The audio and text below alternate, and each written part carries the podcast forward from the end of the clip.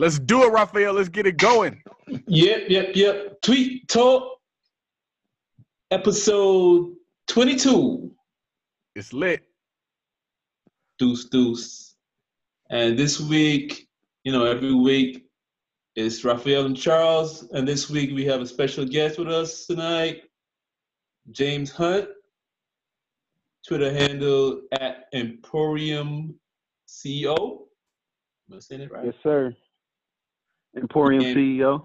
Yep. EMPORIUM CEO. All right. So, James, tell the audience a little bit about yourself before we jump into it. I'm an analyst by day, business analyst by day. Currently getting my MBA, a concentration in finance, own some real estate. I'm just a hustler, man, and you know, I got different views on different things, so I just utilize Twitter as a platform to express that and make some connections. But you know, man, I'm just out here trying to make it work. So that's about it. Yeah, and it just occurred to me, like, what's the significance behind your Twitter handle, Emporium CEO? What's the meaning behind that? So an emporium, So an emporium is a, for those who don't know, is a marketplace, another name for a marketplace. And so I figured that the world is my emporium, my marketplace. So I feel like I'm the world CEO, but I do apply that to business. So like real estate, a company is called Emporium Holdings. And then like when I want to transition into other things, I just continue to utilize that handle. So that's pretty much where it derived from. Oh, okay. Cool. Hold on, Raphael. So I need him to update the people on where his portfolio stands these days. Last time I talked to me, I think he had one door and he was doing well with that one door. Where are you now? So since I spoke to you, I think I did about 3 wholesale deals. I bought another property recently this year. So I'm at 2. And then I'm buying a duplex in about 1 or 2 months or so. So I'll be at 4 doors, and just continuing to be in acquisition mode. I would have bought the 3rd property quicker, but that rehab took me under. So I'm just trying to bounce back. You know, the first deal was financed, but the second deal was all cash. So just learning how to really rotate the acquisition strategy. So I won't be, you know, I don't like having bare cupboards. So. Just going back to the drawing boards, but yeah, I'll be at 4 doors, more than likely by Valentine's Day. Congrats, brother. I appreciate it. What do you got from Raphael? What do you have?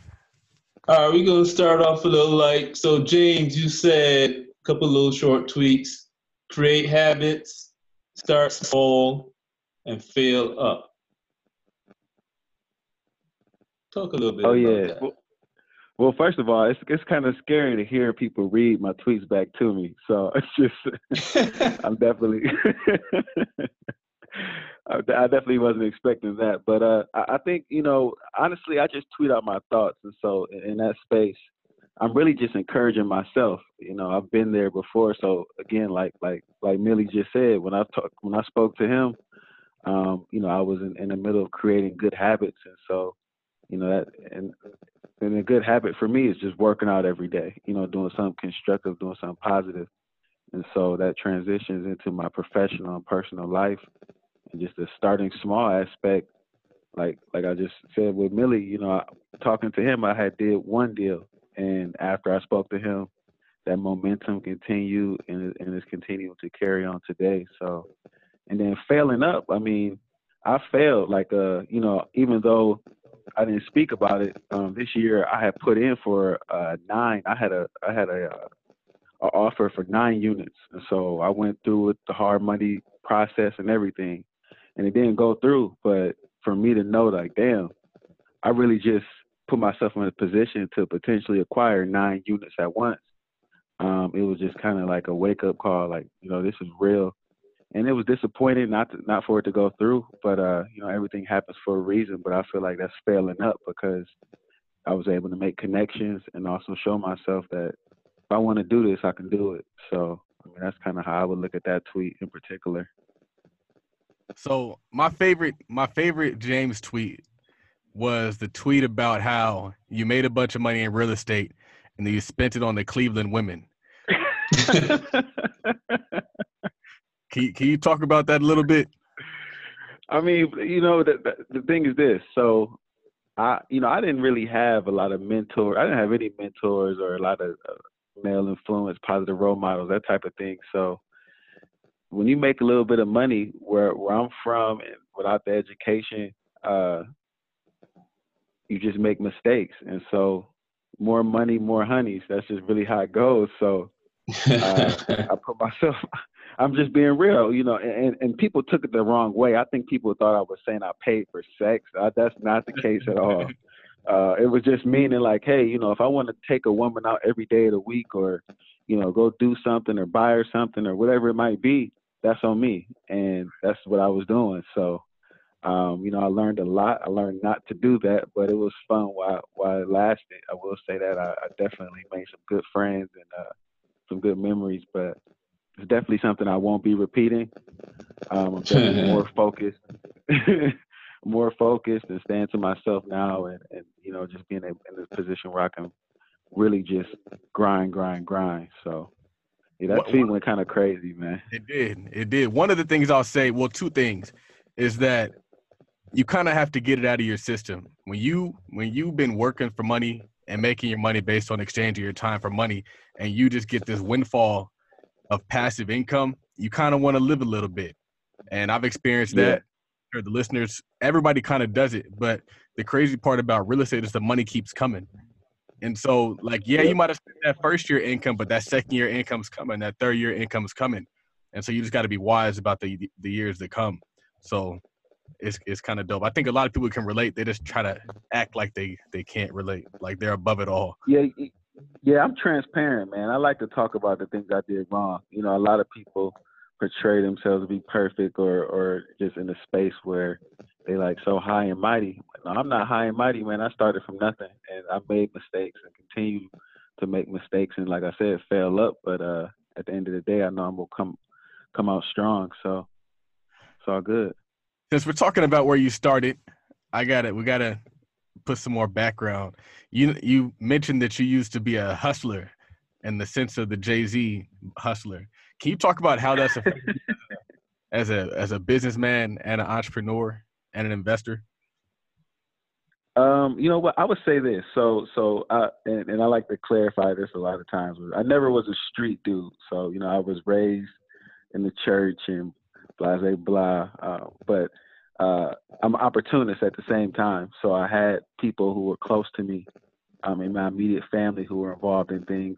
And you know, I decided my freshman year in college to take those risks. So I think the way that the streets may have impacted me as a professional and entrepreneur is I'm definitely fearless because, you know, I posted a tweet one time talking about, you know, I'm not afraid to have credit debt because I've risked my life for money at one point in time. So I think one thing, it made me fearless because I think there's a direct correlation between the risk-taking aspect of it. You know, you got the guerrilla marketing components of things and just putting yourself out there fully just to potentially see a reward. So I think from an investing standpoint, number one, it made me fearless. Number two, I think it really just taught me how to flip money in a sense. So, you know, in the streets or honestly, whatever type of hustle you're doing, you want to continue to scale up.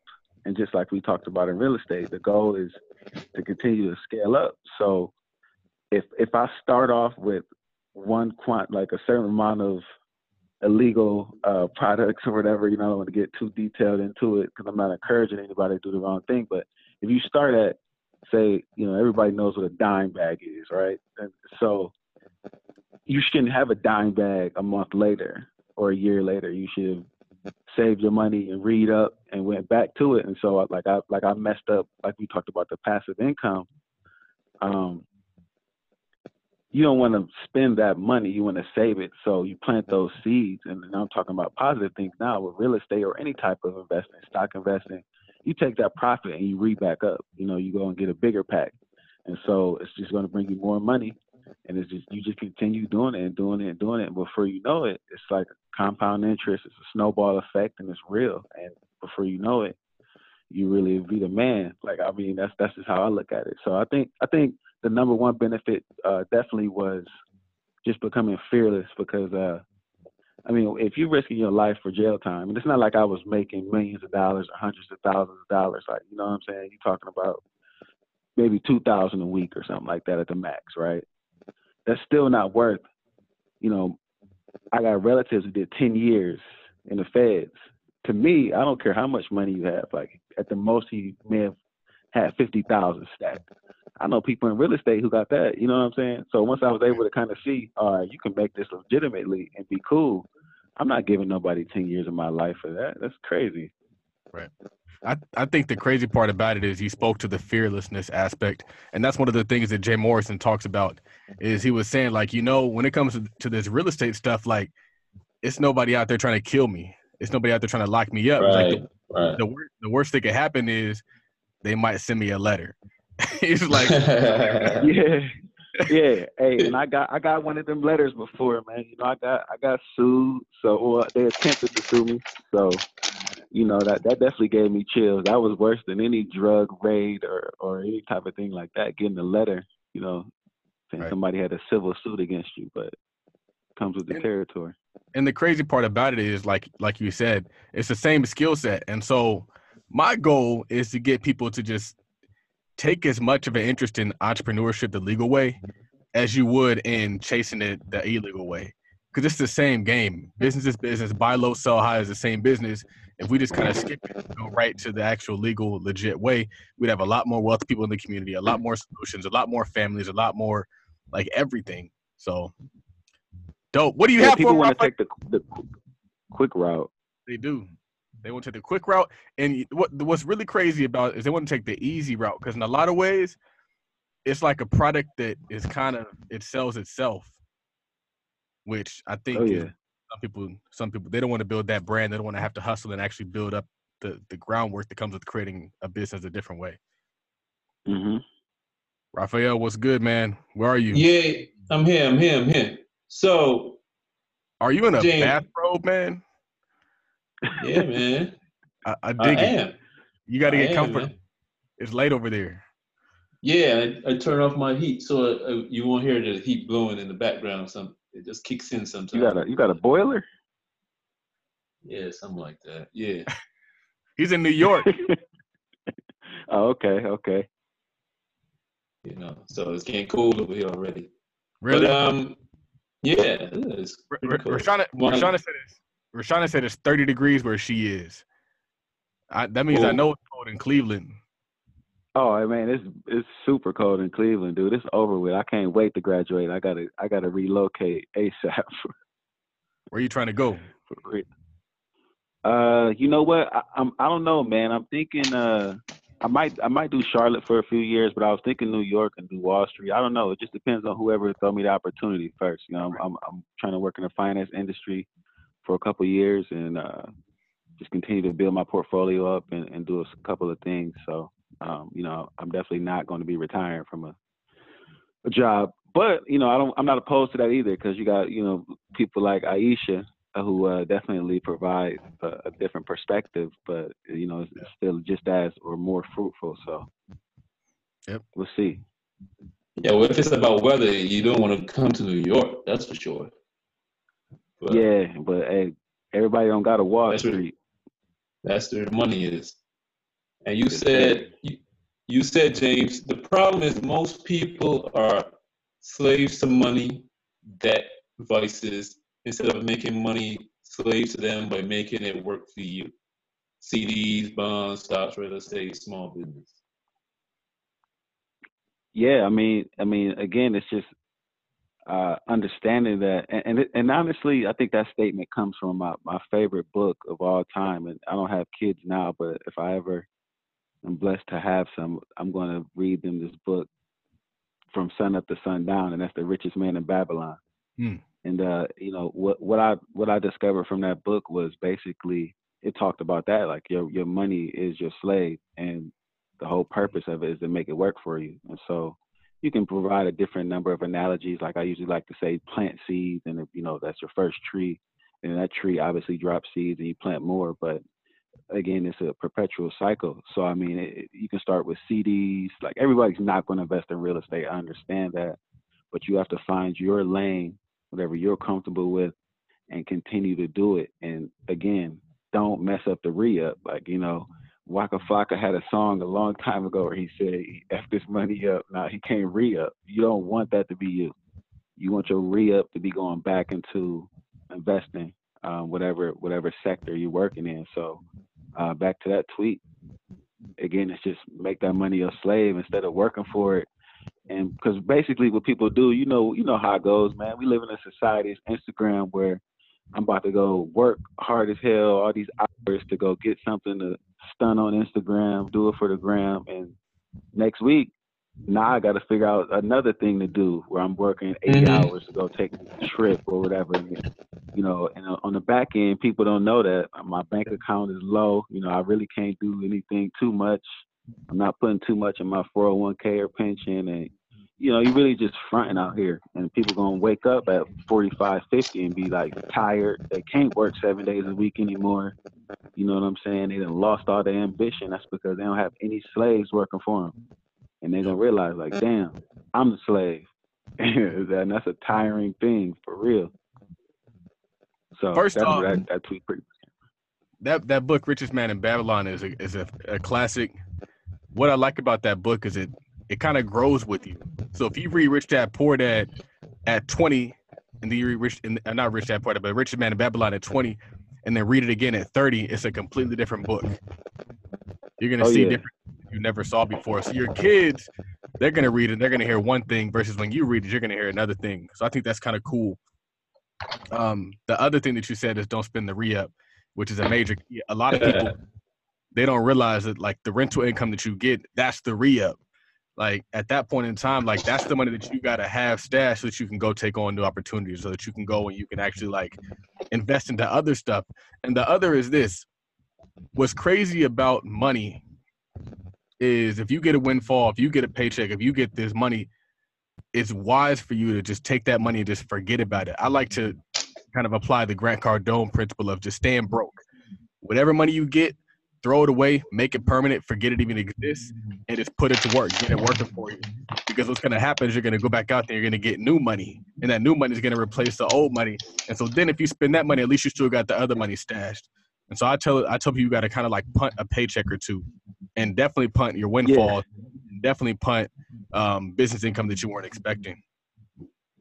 Yeah, man. And that goes back to creating those good habits. You know, I see you talk about punting income a lot. And for some people, that's a hard pill to swallow. Like, you know, tomorrow's Friday, it's a payday. For some people, it's so hard for them not to go out, drink, you know, spend that money that they've been waiting all week to spend, and they didn't have yesterday. They didn't have anything. They may have had $49 in their bank account if they're lucky, you know. But like you said, be willing to sacrifice and stash that and stay broke. You put yourself in a better situation. I mean, I think if people break things down, because they look at it holistically, and I think that's intimidating sometimes, but I'm telling people, go on a 90-day grind where you don't drink, where you don't go out, you don't buy anything, and like you take the Millie approach and punt a check or two, and see where you are in 90 days. And you'd be satisfied, and you created these good habits, and who knows what'll happen, man. You know, that might be the spark or push you need. So small steps. Yeah, so, like that. Hold on, I have a tweet of his that I wanna bring up. That kind of relates to this. That's why I don't want us to change topics yet. And this one says, if you're not ready for your investment accounts to have more money in them than your personal accounts, this game isn't for you.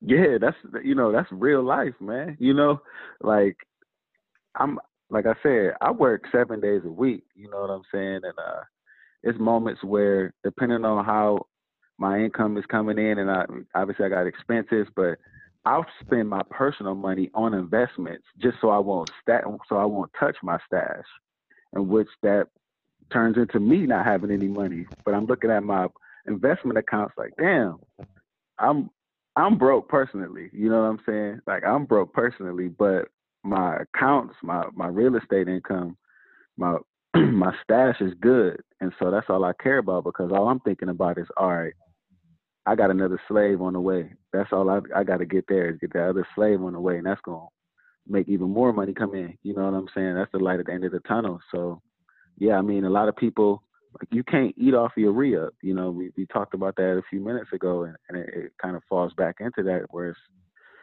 you got to be patient. You got to be comfortable with being uncomfortable. And you might have to wear some shoes you had last season, or, you know, you just got to be able to sacrifice, man. I see people who have less than me, but they dress better than me, or they go out more than me, or travel more than me, or work less than me. And I'm like, what the hell? You know, like, right. It don't make any sense to me. But at the end of the day, it does make sense to me, because they're not willing to sacrifice. And I am. So, yeah, that tweet was from my soul, man.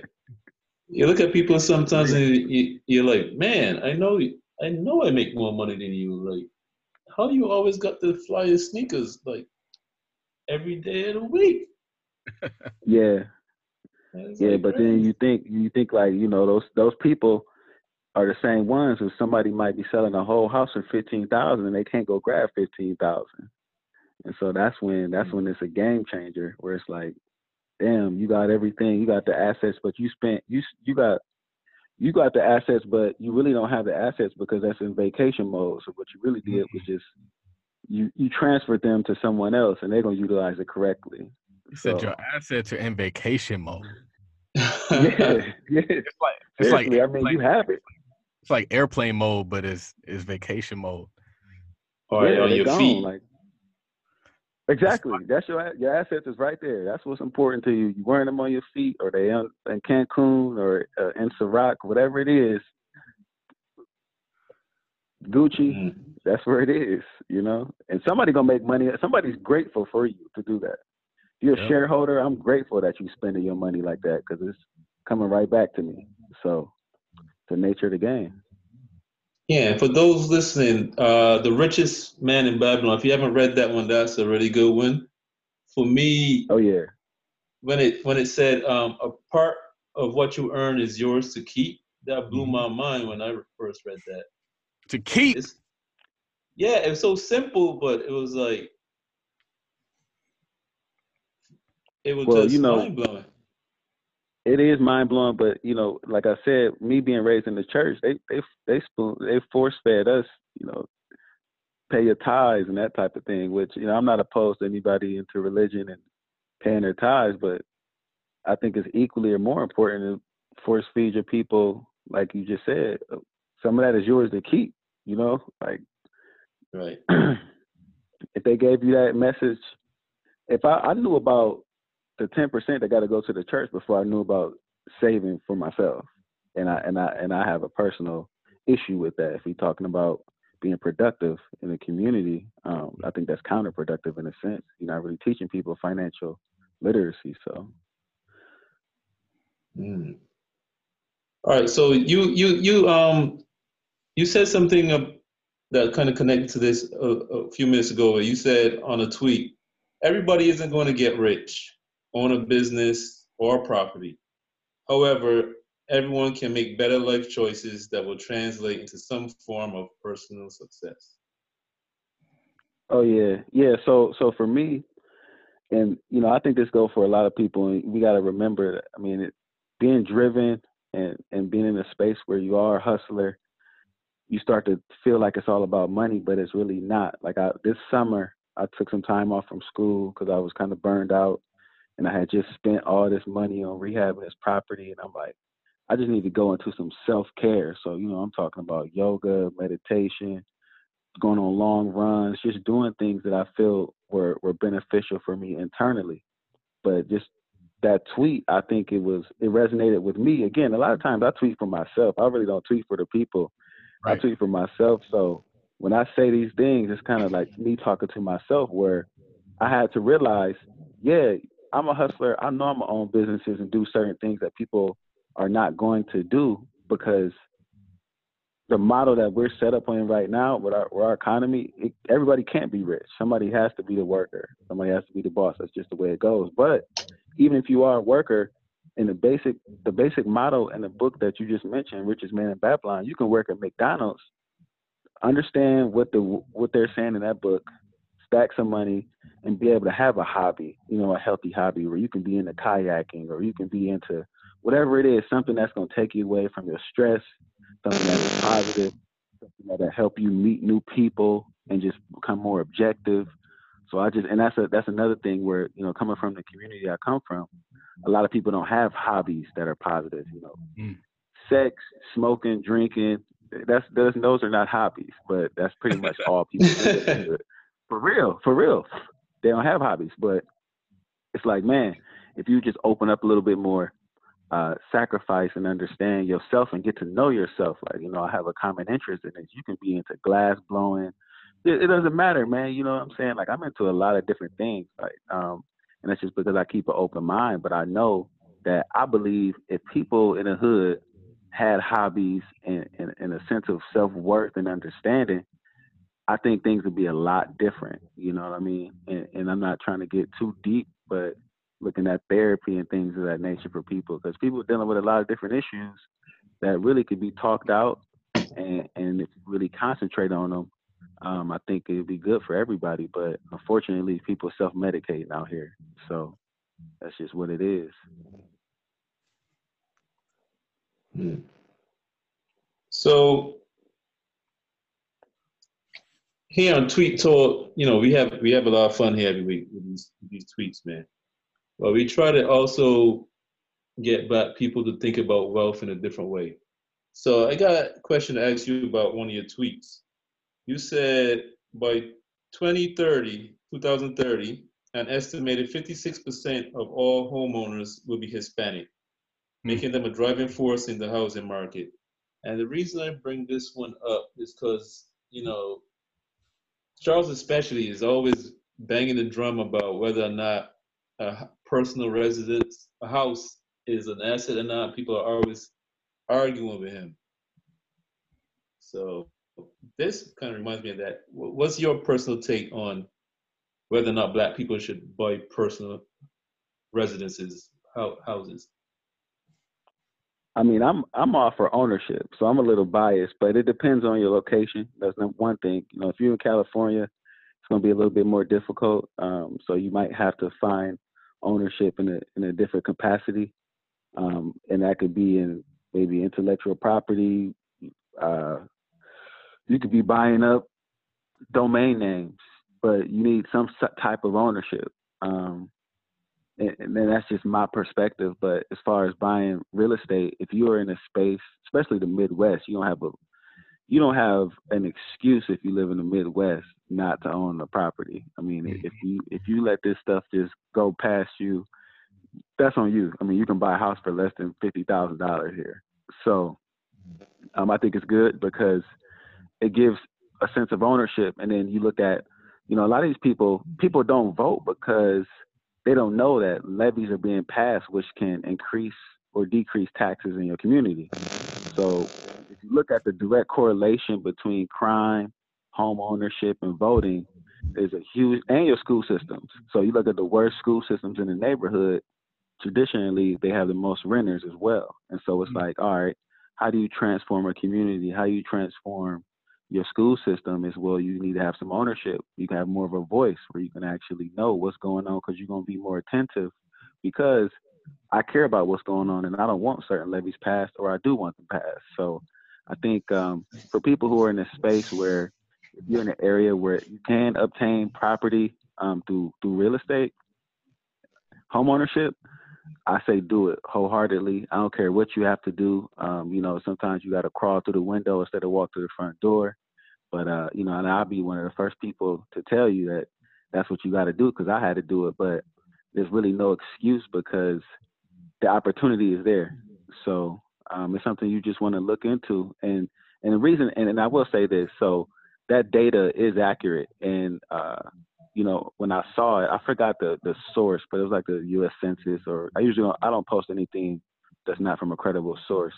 But, a lot of those people are going to be first generation homeowners. So that's why you will see that influx because I think our people have already, we've seen that influx. Our grandparents were that influx, right? And so some of our parents may have bought homes, some of them may have not. But then we look at our generation, we don't value that as much just because there's not really that sense of the American dream in a sense because they already had it. Like your grandmother, most people's grandparents own the property.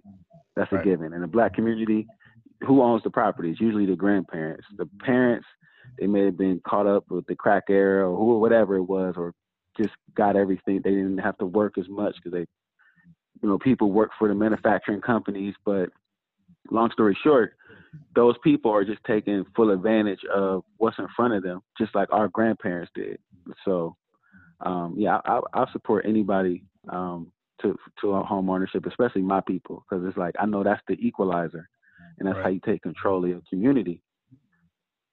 So, and just as important, real quick, and I want to say this too, just as important as paying your tithes and paying yourself is one thing we got to do is we got to start contributing to these political campaigns as well. I mean, you can vote all you want, but if you're not a part of their platform or they don't even know what, you don't have a voice, a part of their platform, there's really no purpose. Right. Yep. Very true. I feel like if you were to look at communities where there's home ownership and then look at communities where there isn't home ownership, you would see an increase in everything. Income, crime, everything, poverty, everything. Right. And so the idea of whether a house is an asset is like this abstract idea that people just kind of throw out there and say, I would never rent, I would never own because all these different things. But let's kind of take a step back and say, well, do people who own homes do better than people who don't own homes? And if we can answer yes, then the goal should be to own a home versus saying, well, you know, it might not increase in value, or you have to have upkeep, or you have to pay your taxes. Well, paying your taxes and actually having to upkeep your property might make you a better person. And if you're a better person, then your life is better and your community is better and your children's lives are better. And that's why the whole argument of like a house is an asset is just, it's ridiculous to me. Well, see, the thing is, a lot of these people who argue these things, they don't have any experience or knowledge, so they don't know. A mortgage is a hedge against inflation. As a landlord, I can raise my rents every year. The bank can't raise your mortgage. Right. So what you're paying is what you're paying. So you end at a 30-year loan for however much you pay for it. That's what you're paying right now, and 15 years from now is going to be the same for your mortgage. Now, your property taxes could possibly increase, but that just depends on how the neighborhood is doing. So if your property taxes increase, where they get crazy, guess what? You have got a lot of equity in that home. Then you can say, all right, I'm getting out of here, it's too much. Or you can be like, I'm leaving and I'm going to rent it out. So to me, there are no cons associated with buying a property, especially where you from in your hood and living in that area, because once you're down, it's only you only can go but up in a sense. So I don't know what people are scared of, but if you want to continue to have your rents raised and not really have a voice in the community, that's fine. But I'm not opposed to renting. Don't get me wrong. I think if you live in a good neighborhood and a good school system, you don't have to own. That's fine. But if you do not, and you don't have that opportunity, you need to own. That's the only way that's going to change your whole dynamic of your life in the surrounding community. So I got a tweet. The tweet is, there are no shortcuts. We must learn to distrust anything that is fast or easy.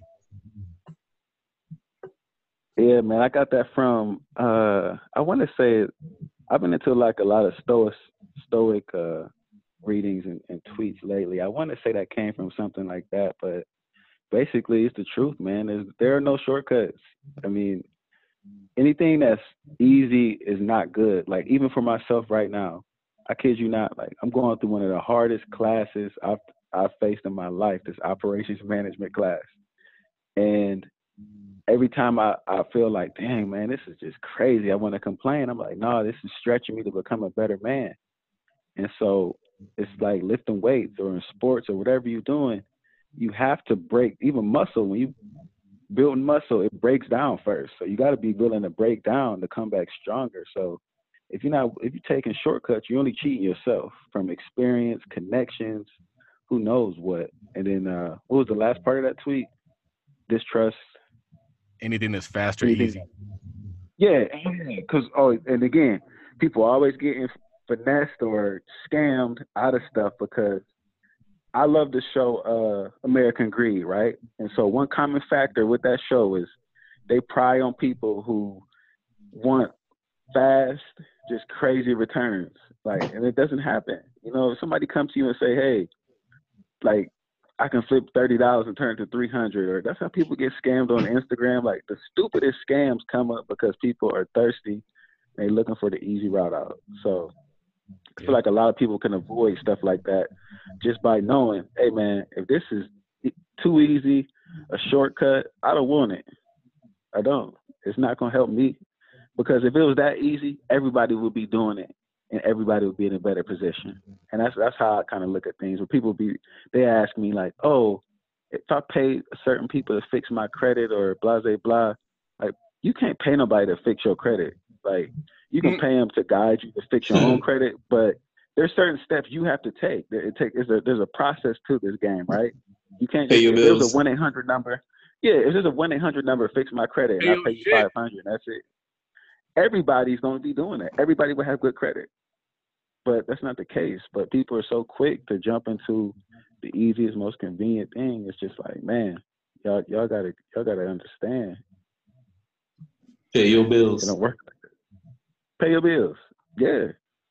I mean, I know some people don't have the education, you know, and I'm not putting anybody down because I had to learn myself. But I know for a fact, if it was that easy, everybody would be doing it. It's not. You can't just pay your way out of stuff. Let's take a quick break. Right. Raphael, what do you got for him, man? Give me a good one. Can I get a tweet after one of his tweets? Yeah. I was about to go to one of yours right now. Let's do it. So, Charles, you said Black wealth history. We need to learn about Black folks who did more than just be slaves and get bit by dogs. I was talking to Rashana Scott. I talked to her a lot, and we're just riding down the street, and I was talking to her about the founder of Ariel Investments, and I forget his name. I think it's like John Rogers or something like that. But John Rogers Jr. But the fact that I don't know his name is a problem.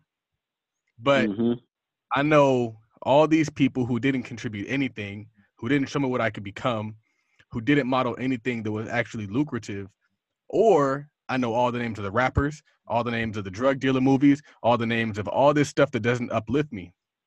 And so I was realizing, like, you know, we got to start teaching our own history. And the crazy part about it is we're like the only community that expects somebody else to teach us our history, and then expects to get history that's going to actually uplift us. And so it kind of is the theme of this whole week. People are talking about the Harriet movie. People are talking about this new movie, The Bankers. The Banker, And like, I'm so crazy, I don't even really want to acknowledge, and this is what Steven said last week, because I don't even want to even acknowledge slavery. Like, it didn't exist. Like, I don't know what y'all talking about. What's slavery? Let's just all talk about Black world history. And so when I started to realize this, I was like, you know what? There are two books out there that just outline it all. And that's The Wealth Choice and Thinking and Grow Rich, A Black Choice, where Dennis Kimbrough goes through and he talks about all these different people who did it.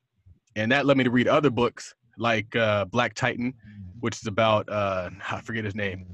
A.G. Gaston. A.G. Gaston, right? Or, of course, everybody's favorite book, Why Should White Guys Have All the Fun? Or the other book, Building Atlanta. And you start finding all these dope people who have done what you want to do, or have done what people say you can't do. And so I was just thinking, like, we got to start teaching the history of builders in this country, investors in this country, innovators in this country, not the person who was the first Black person to do something white people have been doing. That's not history. I don't know what to really call it, but that's, I always tell people, like, that's like celebrating second place.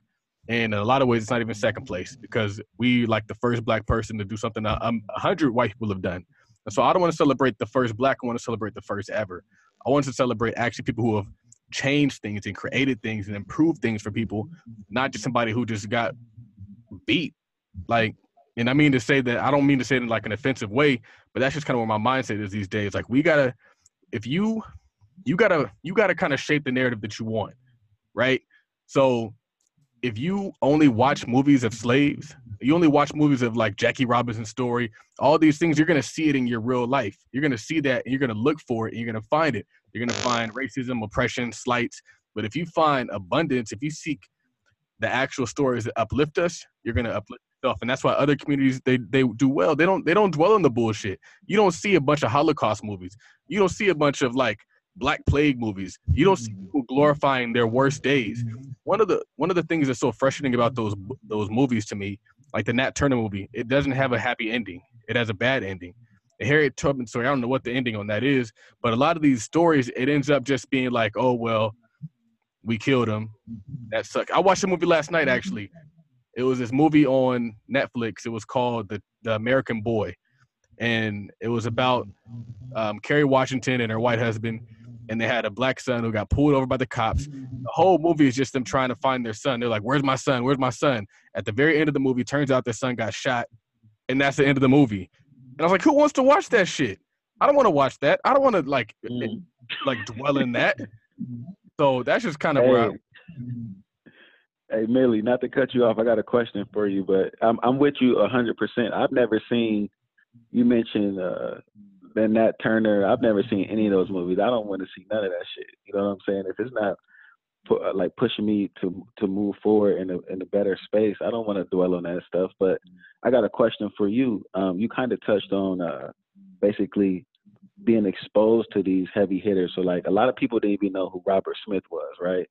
And so I feel like a lot of these people who did like obtain certain levels of status in business and in the professional world somewhat were afraid to step forward in a sense. And I don't know why. I mean, some people would say because they were tokens, or some people would be like, they don't want to lose their position. There's only so much they can do. All that bullshit you may have heard, but excuse my language. But do you think like nowadays what's important for people who actually do put themselves in a position to win is to get out there and spread their message? Because that wasn't happening before from what I've seen. You know, I'm not really sure. I'm not sure. I just, I think that social media makes it great because you can have access to people without having access to them, if that makes sense. Meaning like Robert, there are all these people don't have to actually go to the front lines for you to see what they're doing in the boardroom, or for you to see what they're doing when they're hopping off a jet. Like if you watch Don Peebles' Instagram, like you get an inside look at Don Peebles you'd never see before. And so social media and podcasts, that helps. But I just, I don't know. I don't really put it on them to showcase it. I more so kind of put it on myself. It's like, I want to highlight the greatness. I want to highlight people who are doing well. Well, yeah, I'm saying even you, even the new generation, so to speak. So even yourself, is it important to you to actually display what you're doing, how you're doing it to people, to inspire others? Absolutely. I think that that's why this media is important. That's why we have this podcast, the other podcasts, the social media, all that stuff, is to show people what's possible and to kind of take control of our narrative. We have to take control of who our heroes are. We have to take control of who our kids look up to. We have to take control of the past that our children follow. And we do that by media.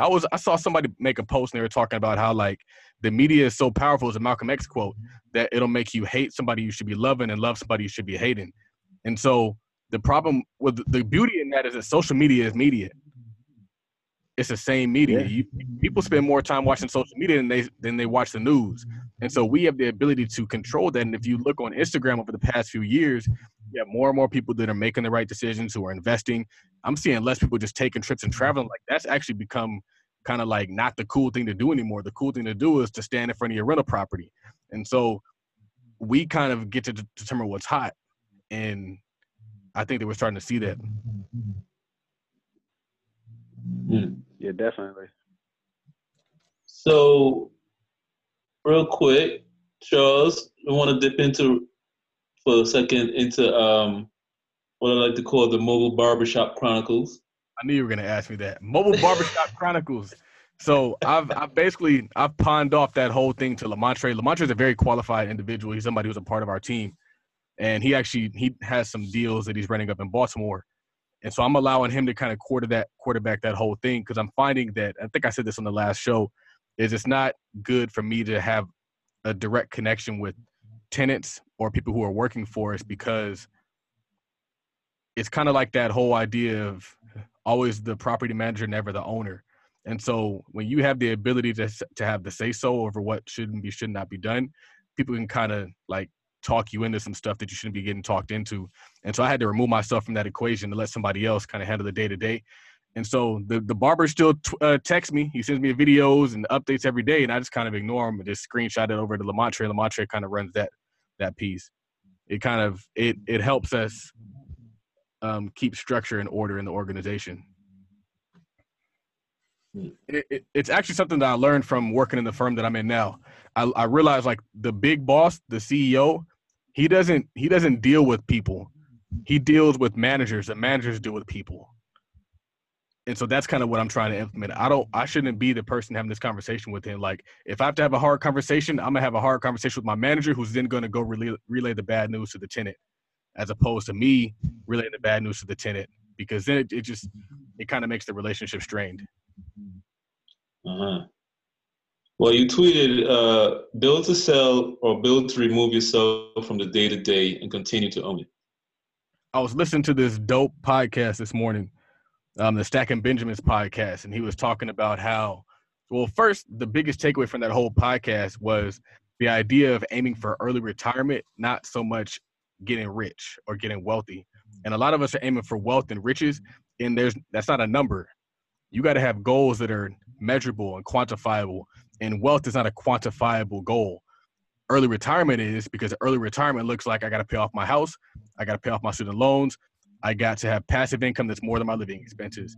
And so that's what I'm trying to kind of steer the ship towards, is let's not aim towards wealth as much as we're aiming towards financial freedom, because you can get to financial freedom by picking up a second job or by starting a business on the side. That's financial freedom. Financial freedom isn't necessarily like I got a Rolls Royce.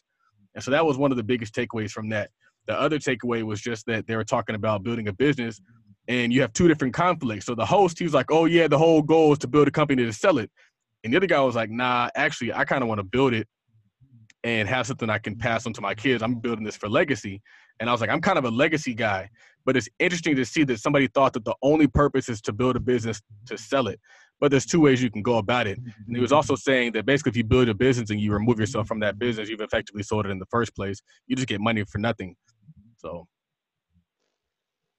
Any thoughts, James? No, I agree. It's funny. I can't remember the podcast I was listening to, but one of the guys, he was one of those guys who built a company from nothing and actually sold it. And so it is relatively attractive. But what I've noticed is a lot of those people usually go on excursions for a year and they go right back to business, to building again. So it's not like they just go and sail off into the sunset forever. It's a space where they feel like they accomplished a measurable goal, like Millie explained. And it was funny to piggyback off of that. I was sitting over here thinking like, damn, all this time I've been thinking I'm crazy because my goal, and this is a short-term goal, but it's like, I want to have $1 million liquid. Like I just do, you know what I'm saying? That's just what I want and that's what I'm going to get. And so knowing that that's a short-term goal for myself, and I've had that for years. When people ask me, what's your ultimate goal? What you want to do? I want $1 million cash, like cash money. For some people, they might be like, oh, man, you aiming too low. Man, I don't want to hear none of that. Let me get my $1 million. And then I didn't say I was going to quit the game. That's just, for me, I know, like, all this sacrifice, all this hustling, everything I've done thus far, I finally can feel like, all right, this is it right here. You know what I'm saying? Now we can get to business. So for me, hearing Millie just say that to me, it's just confirmation to know, like, no, man, your goal not too small and it's not too crazy either. Having $1 million liquid is what you want. You're going to get that and move forward. Like, nobody's laying down after they accomplish their set goals. It's like, no, this is just something that you want to chase after. It continues to push you. That's what gets me out of bed. Like, I don't want to work 7 days a week. I want to be lazy just like the other people, but I know that they're not going to have $1 million cash. I know they're not. You know what I mean? They haven't even seen 10,000 cash. So in order for me to get there, that's when I know, like, all right, this is cool. You know what I'm saying?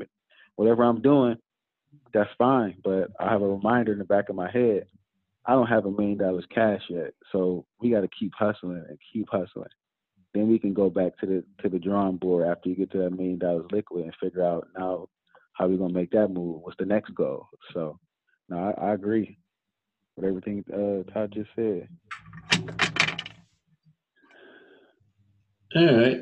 So you all right over there, Charles? Yeah, I dropped something. My bad. I know you stopped drinking. I know you stopped drinking on the podcast. Yeah. Sober talks. Oh, you was drinking on the podcast, man. Yeah, man. Yep. Y'all turned up. Used to be lit on the podcast. Now it's just like fizzling. Now we have a good time though. It's popping. So Charles, you said, and I think I know what this is about. Doing stuff because it's right, overdoing stuff to get even. I don't even know why I said that. I think I know. I think I know. Why did I say it? I don't know if you already want to talk about it this week, but I'm thinking it has something to do with the whole Tony the Closer drama this week. No, but I think we should touch on that Tony the Closer drama since we're here and we haven't talked about it. Explain it, because I had no clue what was going on. Yeah, so I guess what happened is Jay Morrison and Tony the Closer were set to do this event, and Jay pulled out like last minute. He just kind of stopped promoting it, and then he popped up on his Snapchat and he was like, "Yeah, man, I only deal with people who got integrity, man. Integrity, that's what matters to me." And he didn't name any names, didn't say anything, didn't go after anybody, didn't do anything like that. And the next day he pops up, and Tony the Closer posts this long thread on his Instagram like cussing and calling people out and calling people names and calling people a fraud. And then he goes live and he's over there just talking crap about Jay and everybody is in the mentions. And it kind of reminded me of the situation that I went through with the Hoteps. But I realized, like, it's lame that we do that to each other. It's lame that if we get in a disagreement, we got to take you out. We got to assassinate you. And I was telling people that it's similar to in the streets. If you got a problem with somebody, it's dudes out there getting killed. I always tell people, and they don't like when I say it, but it's a lot more dudes getting killed by other dudes than the cops. Like when, like Chris Rock said, he said, when I go to the ATM, he said the money machine, he said, I'm not looking over my shoulder for the media. I'm looking over my shoulder for niggas. And so all I say is that, like, we can't assassinate each other and then blame other people for holding us back. And so it's like, you got to be able to disagree. If we're going to do business, we got to be able to disagree, because you're not going to always agree on stuff. And that was my biggest issue with the barbershop tenant dude. I was like, we got into a disagreement and it turned into some nigga shit. I was like, I don't do nigga business. So therefore, I can't talk to you anymore, man. Yeah, yeah. And that's kind of what disappointed to me. Yeah, and I got to agree with you. I definitely agree with you. And I would say this, so that's one reason why I'm not into partnering. And I'm really like I'm not a loner. Like, I know a lot of people, but I keep them at a close distance because, like you said, it can overnight. Like, I don't know the guy, Tony the Closer, but it sounds like it was a financially frustrated situation. You know what I mean? A lot of times he may have known if Jay pulled out, ticket sales might plummet. So it sounds like it was financial, and that can get sticky, but that's why you really got to know who you're going into business with and not be in it just for the money, because, yeah, the money might be cool, but, I mean, people turn on you quick for money, man. So I just, if I'm not paying somebody, I really don't want to partner with anybody right now. That's just how I look at it, because I need to learn what I like, how I like to do things, and so I can really bring my top, like, game to somebody and know I don't want to learn and fail up with a partner, if that makes any sense. Like, I want to be where we're in the space. All right, this is what we're going to do. This is how we're going to do it. And that's it. Like, my own personal shortcomings should not impact my business. And like Millie just said, it shouldn't be no nigga shit. Sometimes I have nigga stuff going on personally, but that shouldn't be a reflection in my business. And a lot of times you develop those relationships and partnerships and you run into that, and it just turns people off. And like you said, I don't know that the hot taps. I don't get into that either, because it's like that is huge cancel culture and all this stuff. It's like, if you're not on people's teams nowadays, they like, oh man, you know, you're the enemy type stuff. And I'm like, what? Like, what's going on? You know, you can have a disagreement and move forward as men or women. It shouldn't have to go to that. But nowadays, it's just like, You say anything somebody don't like, the world is so PC and sensitive, man, it's over with. You gotta die. And like you just that Malcolm X quote, like you mentioned, like you said, like the media is making people hate the people they should love and love the ones they should hate. And that's so real. And I try to reinforce that, and I get just people just start killing me, like, oh man, all this stuff. I'm like, bro, you don't have to be a follower. You can just open your eyes up and have your own objective opinion and still be cool, and people gonna respect you. But it's just crazy. The funny thing to me about that situation, you can't do stuff like that, man. And because the way Tony the Closer, I didn't see what Jay had said first, but the way Tony went about it, it was kind of like, I kind of like believed him, what he said about Jay, like pulling out, and because he wasn't thinking he was going to make enough money or whatever it is. I kind of believed his side of the story, but the way he went about trashing him, I still kind of rock with Jay, right? Even though I think it's probably true what he said he did, but I would not mess with this Tony kid, like just because of the way he acted. I think I've kind of been kind of cool on Tony too. And the crazy part about it is I just listened to his podcast with Xavier, and like I listened to the podcast, you kind of create a connection with the guest, and I started following more of his content, and probably was going to reach out to get him on our podcast or one of my podcasts, whichever one, and then from there kind of build that relationship as well. But when he started kind of doing that, I was like, I mean, you do somebody else like that, you might do me like that. I don't know. Like, that's just how you react to stuff when stuff doesn't work out. Yeah. Hey, somebody show you who they are, you better believe them. For real. Right. That's real, man. So, good luck to him on that event. All that stuff. We still bless black men on this show. Right. Apparently, the ticket sales actually went up after Jay pulled out. I guess the drama, I don't know. People waiting to hear something bad about Jay Morrison. So right, that's the crazy part about it, is they see you shining, they can't wait to crab you out, tear you down. They build you up to tear you down. Right. One of the metaphors that I realized and I kind of pulled out was like, it's kind of like the crab in a bucket mentality, where you got to have a lead crab. You got the lead crab, and everybody else starts kind of like pulling on the other crab who already grabbed the dude who was getting out, his legs, to kind of pull him down too. And so like he was kind of like the lead crab, and then you had a bunch of people coming out the woodworks in the comments like, oh, I never trusted that dude, or I knew he was like that, or oh yeah, when they tried to make us pay to go to their wedding, like I was done after that. And it's tough, man. It's like Jay said, two things. He's like, with the same sword that they knight you, they go and good knight you.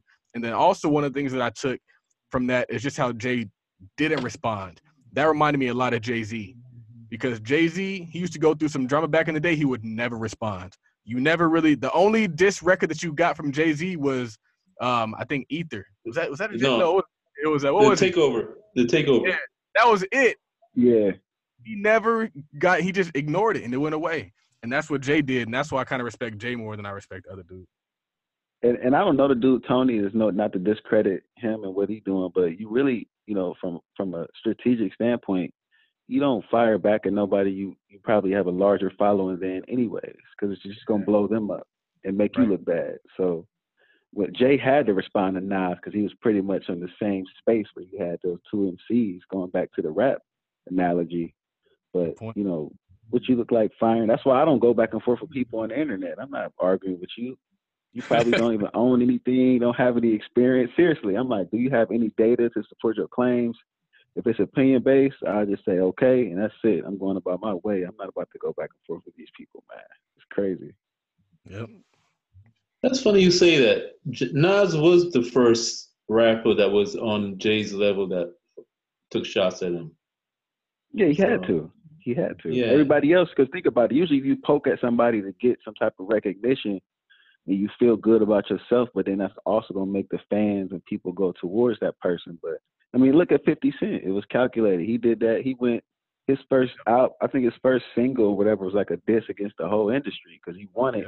Right. I think it was called How to Rob. Yeah. He wanted that notoriety. He wanted that response. He knew if anybody would respond in any capacity, that's gonna put him up there. Speaking that was of the way nobody. That was the way back then. My plan was to make the 50 Cent point and then transition into this next question that I have for you. And it was that you put out a tweet that said that the 50th Law is a great book. Can you talk about that? Oh, I mean, Robert Greene is my favorite author, you know, and I feel like a lot of people, they go into the 48 Laws of Power, but my favorite book by Robert Greene is, I would say, The Art of Seduction and then The 50th Law. But I like The 50th Law because I feel like he wrote that book. A lot of people missed it, but he wrote that book for people from our community. You know, he wrote that for people who grew up in poverty, who need to figure out the parallel between corporate America and the streets, and just how to master their fear and just how to become more calculated, not to respond emotionally. Like you just said, Jay did, he didn't respond emotionally. So a lot of these small, simple things that in our emotionally charged environments where I'm from, it's okay to go, you know, instantly. As soon as you feel something, you respond. But in that book, he's saying, you process things. You don't have to always say something back.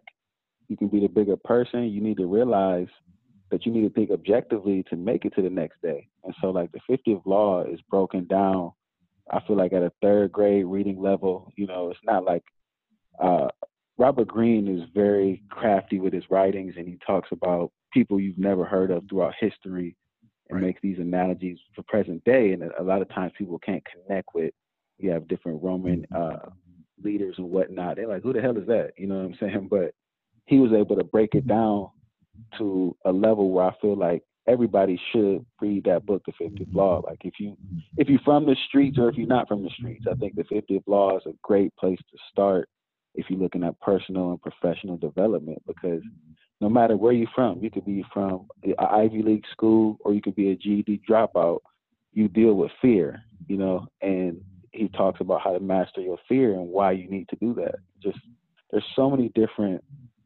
I feel like, takeaways you can get from that book. And it's a short read as well. I mean, the 48 Laws of Power, Art of Seduction, those are long reads that can be intimidating to some, but the 50th Law is a quick read, man. And it's just impactful. Like, he's packed so much into it. And I feel like 50 got a new book coming out, and I'm definitely going to grab that. I don't think he has Robert Greene helping him out, but I admire 50 as a businessman. So did you ever read Pieces of Weight, his first book?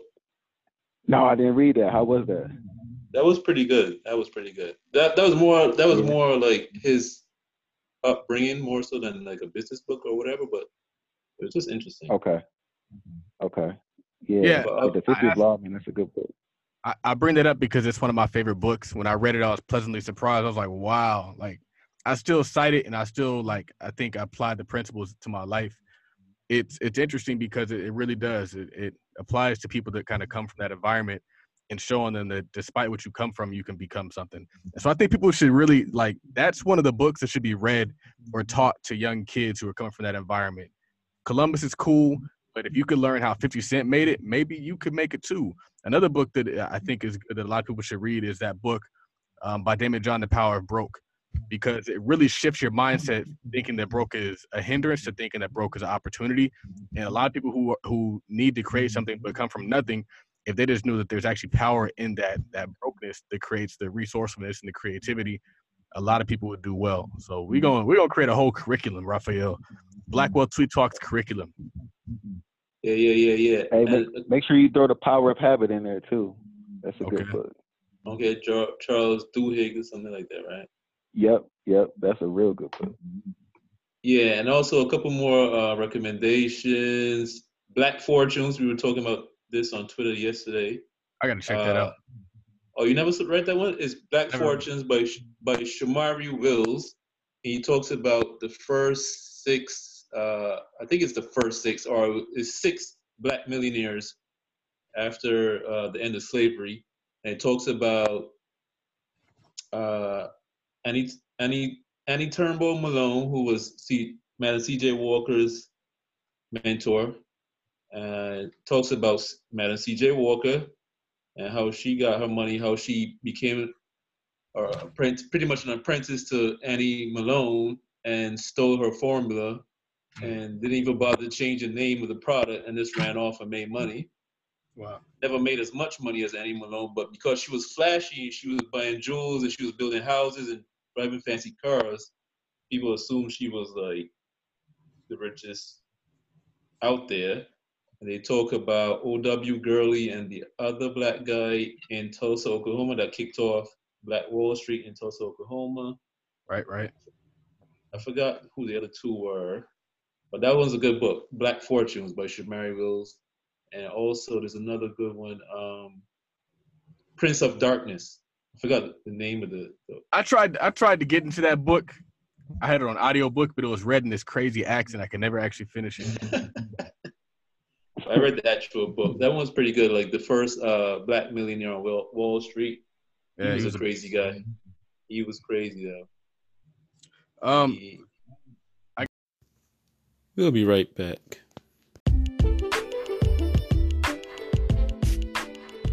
This is Elwood of Mindset Matters Tees.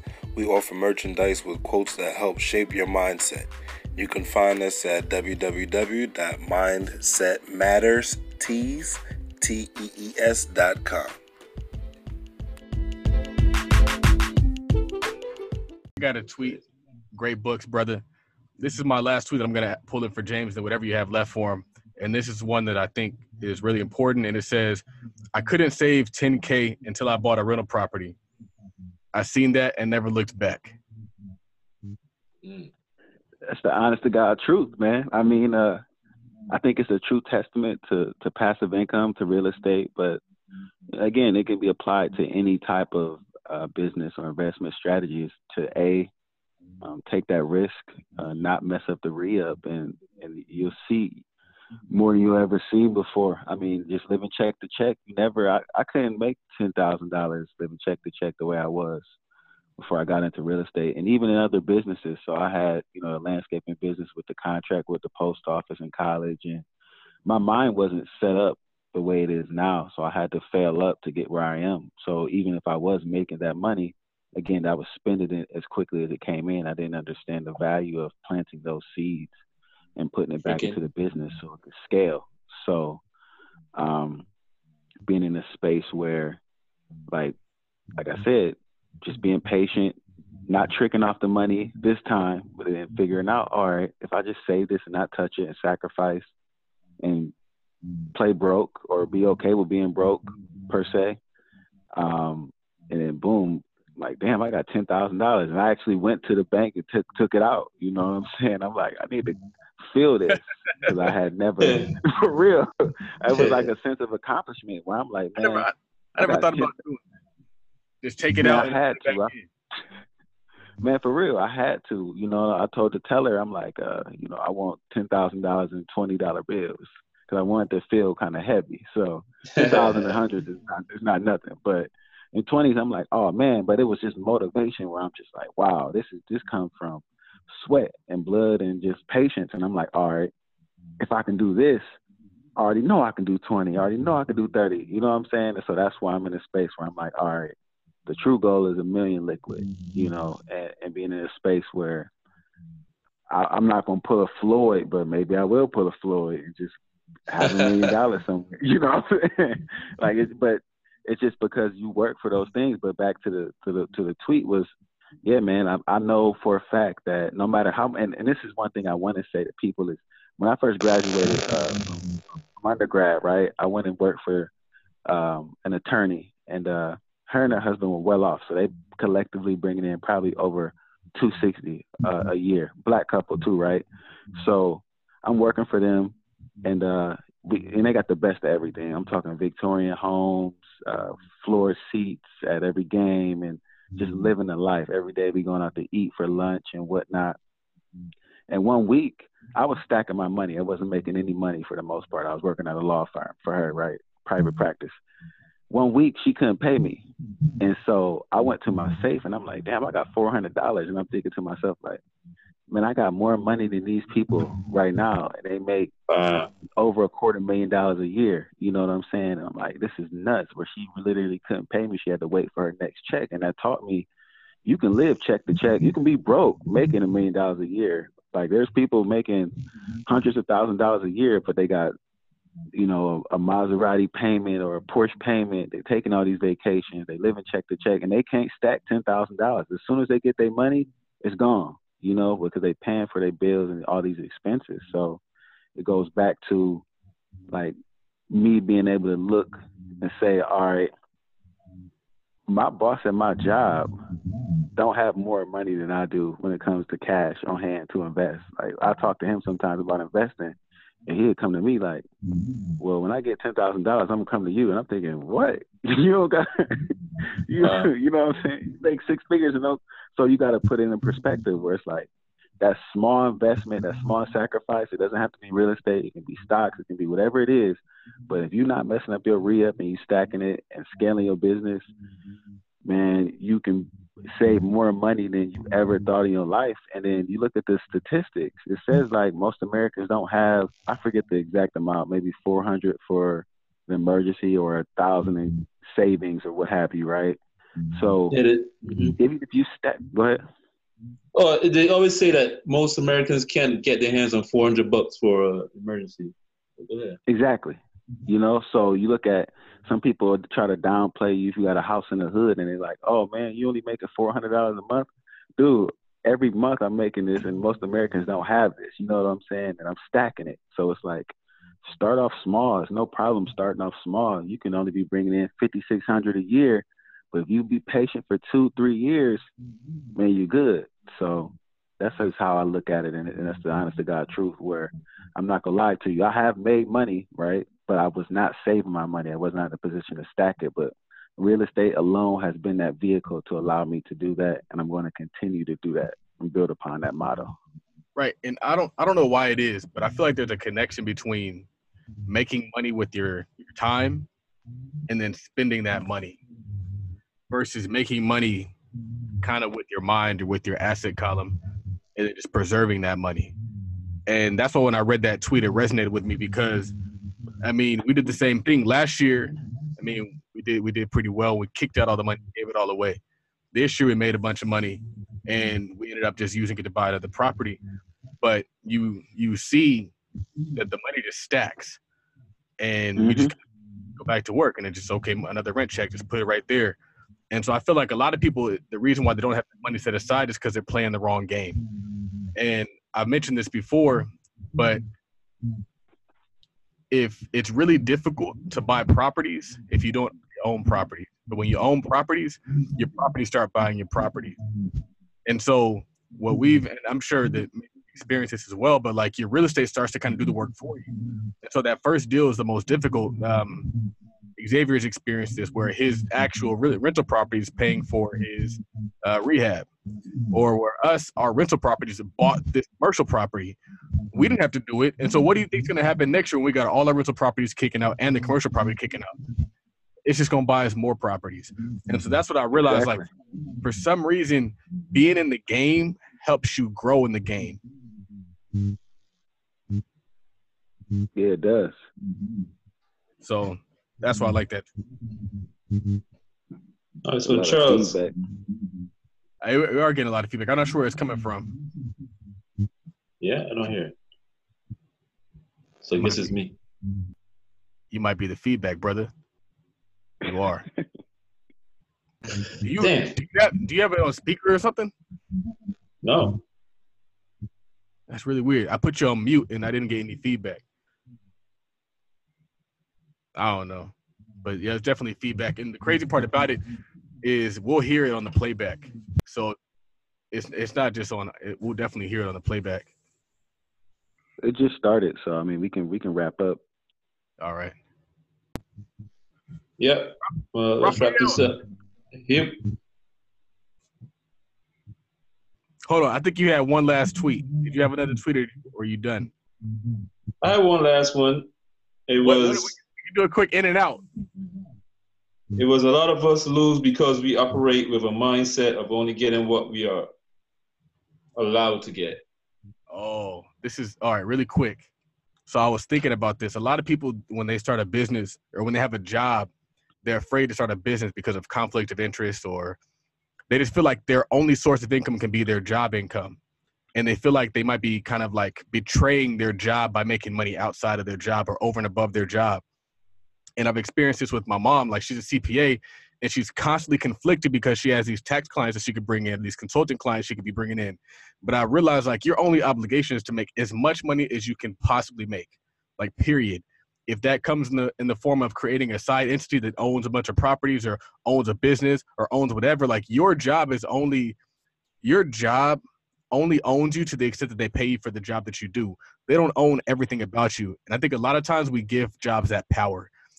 And I see people at the firm that I work at, they're always frustrated because their job is everything. My job isn't everything. My job is something I do while I build everything. And I kind of feel bad for them because they get so frustrated and they get mad and they want to leave and they want to do all these different things. And I'm like, bro, like, get some streams, fam. Like, this is the least of my worries. And right. It's like African-American people, like, and I realized, like, Chinese people, that's how they play the game. They're like, I know they work a job, but they got a business over here. They got real estate over here. They got all this stuff. We're the only people that are over here thinking like our job is the end all be all. And so that's kind of where that tweet came from, is like, people are asking for permission to make more money. They're asking for permission to get a raise. And that's one of the things I put out this tweet, and it said something about, like, one of the worst things about a job is that you have to ask for permission to make more money. Like, that's crazy to me. I could create a product, put it on the internet, and make $1,000. Like, that's great. Even if you make it on top of your job. And what I do now is I don't even tell them what I got going on. I'm not over here telling you I got a business. You don't got to know that I got a business. You just need to know that I show up here between these hours and I do what I got to do. Like, the business is not your concern. The podcast, all that stuff, the rental properties, like, don't worry about that stuff, fam. Just worry about this, because people don't like when you have other things going. So you still have an obligation to your family to make as much money as possible, but you don't got to broadcast it. You don't got to let people know about it. Right. Yeah, I feel like, and real quick, I feel like a lot of times in African American culture, that's what they promote is, you know, go to school and get a good job. That's all they say. They don't say create any streams or anything. They say go and get a good job, work 30 years, and that's it. Where it's like, all right, and then people just fall into that space where they fully just committed and stuck in that space forever. And all of us have skills. All of us can be making an extra. I was talking to a client. He does video work for this company. They're paying him like 60 to 70, but he makes like another 40 on the side just bringing in clients. Like, the internet has allowed us to do that. The internet has allowed us to bring extra income in our life just by marketing that same skill you get paid on the job for to the world. I was thinking about this morning. I was like, if you think that your job is not a business, you wouldn't have a job. The reason why you get paid is because your skill is a business. So take that skill, skip the middleman, and go right to the consumer. Like, whatever job that is. If your job is customer service, if your job is being a VA, if your job is doing all these different things, just skip the middleman, take that skill to the world, and make what you're truly worth. Yeah, I agree. The internet is an equalizer, man. You can sell goddamn safety vests. It don't really matter. Buy low and sell high, like you said. Yep. The crazy thing is, people these days would prefer to buy something online. Nobody likes going to the mall. So it's opened the world up. Yeah, like James said, you can monetize anything you put your money into. Hey, imagine 15 years from now how things gonna be, you know? Hopefully we crack the code even more. Oh. So to wrap it up, nobody's gonna stop running. True. Hey, I appreciate you guys. I do, yeah. First and foremost. Thanks for standing up late. Opportunity. Hey, when you get me talking about stuff like this, I'm not tired. I'm not tired at all anymore. Right, man. We appreciate you coming on. You're our fourth guest. You know, this was a good one. Yeah. Just drop the link. Drop the link to me as soon as possible, and I'll put it out there for sure. Got it, man. We drop it tomorrow, man. Like always, we always put it up within 24 hours. So, okay, quick turnaround.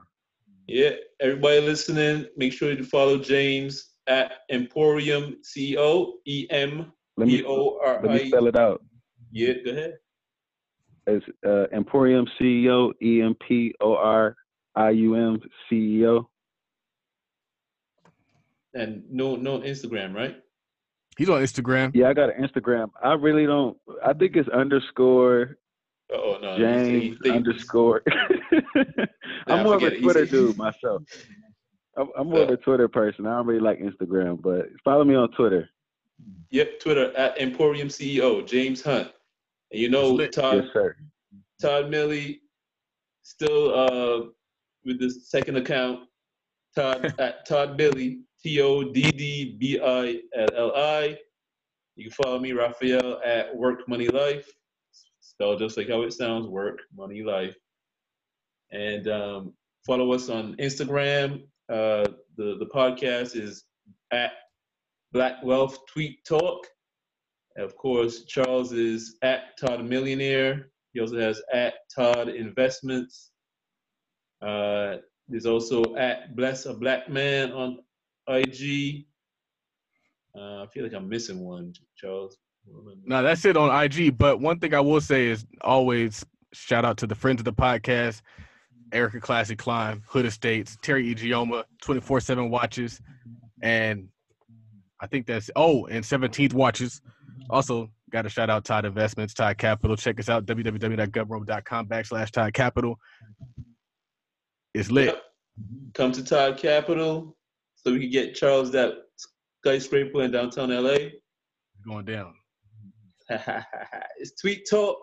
Yes, sir. Wrapping up, and we out.